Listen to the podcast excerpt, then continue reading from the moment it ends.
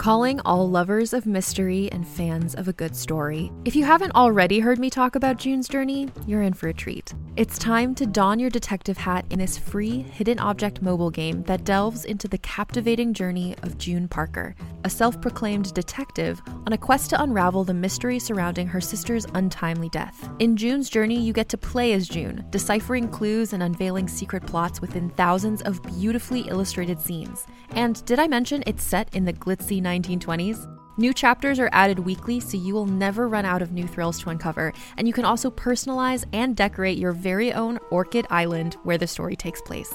How sharp are your detective skills? Find out when you download June's Journey on your Android or iOS device, or play online via Facebook Games. Your detective journey awaits.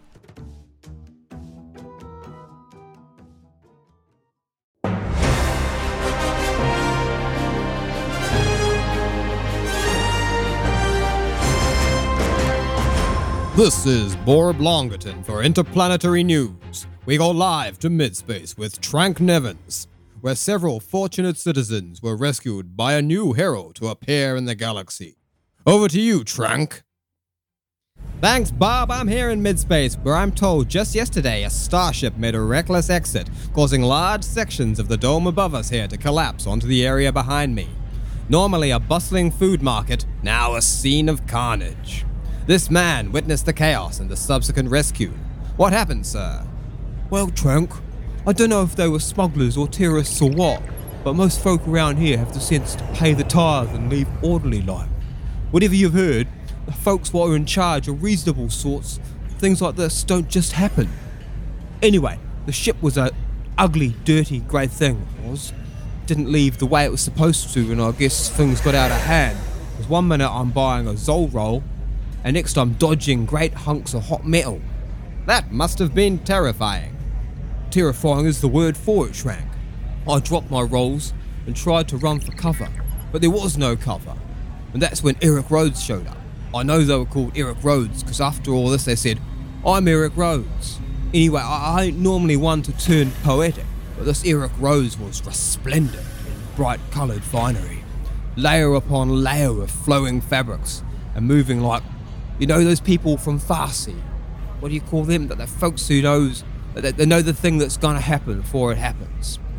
And hair, unmissable hair and a, a sapphire hue I ain't seen before or ever again. Anyway, Eric Rhodes was all grace when suddenly these capes and skirts and what have yous are flying about. I don't know what manner of machinations within those materials, but all the falling debris was sliced to a billion pieces. And did you see where this Eric Rhodes went? Well, as I mentioned, said, I'm Eric Rhodes, and then just vanished off into the crowd. But if you're out there listening, Eric Rhodes, thank you. All of us here at Midspace, thank you.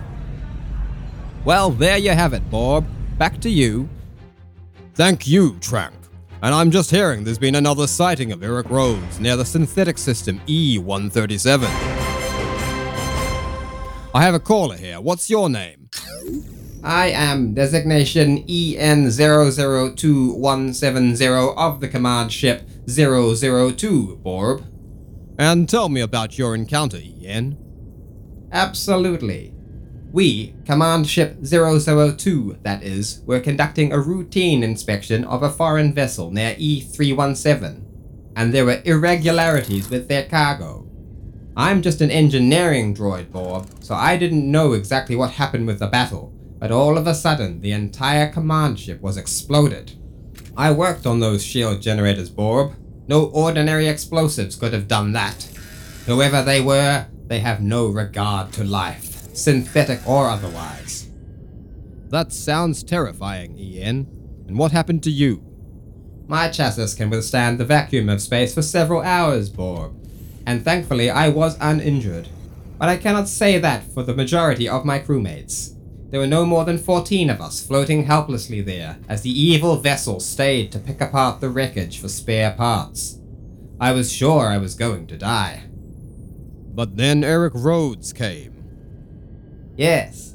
Not long after our attackers walked away, the being called Eric Rhodes arrived in a magnificent gilded starship. It took time to find and gather us all and take us back to E317, but Eric Rhodes did not complain once. I have always been of the belief, Borb, that organic life forms view us as disposable, and have long struggled with my place in this galaxy. But Eric Rhodes has given me a new lease on life. I have changed my view of organic life, and I am currently on my way to Garcia Station to start a new life away from the synthetic unity. Perhaps I should give myself the name Eric. Well, that's all the time we have for right now, but we wish you the best of luck in the future, Ian. Or maybe I should say Eric. Thank you for your call. So there we have it. Who is this mysterious Eric Rhodes? And can we expect any more daring feats of heroism in the days to come? Tune in to IPN Daily to find out.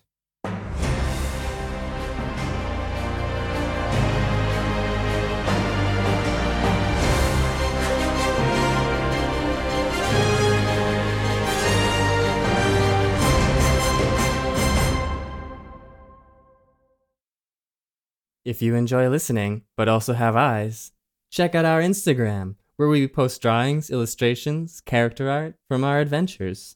Backwater underscore bastards. Check out our Instagram on Instagram. AI is making waves in every field it touches. President Biden is now on TikTok, and the election draws closer each day. With so much going on in the world, it is hard to keep up with it all, let me tell you. Hi, I'm Kai Ryssdal, the co host of Make Me Smart. It's a podcast from Marketplace. And every weekday, Kimberly Adams and I break down the latest in business and the economy with short daily episodes to make it easy for you to stay in the know. Listen to Make Me Smart wherever you get your podcasts.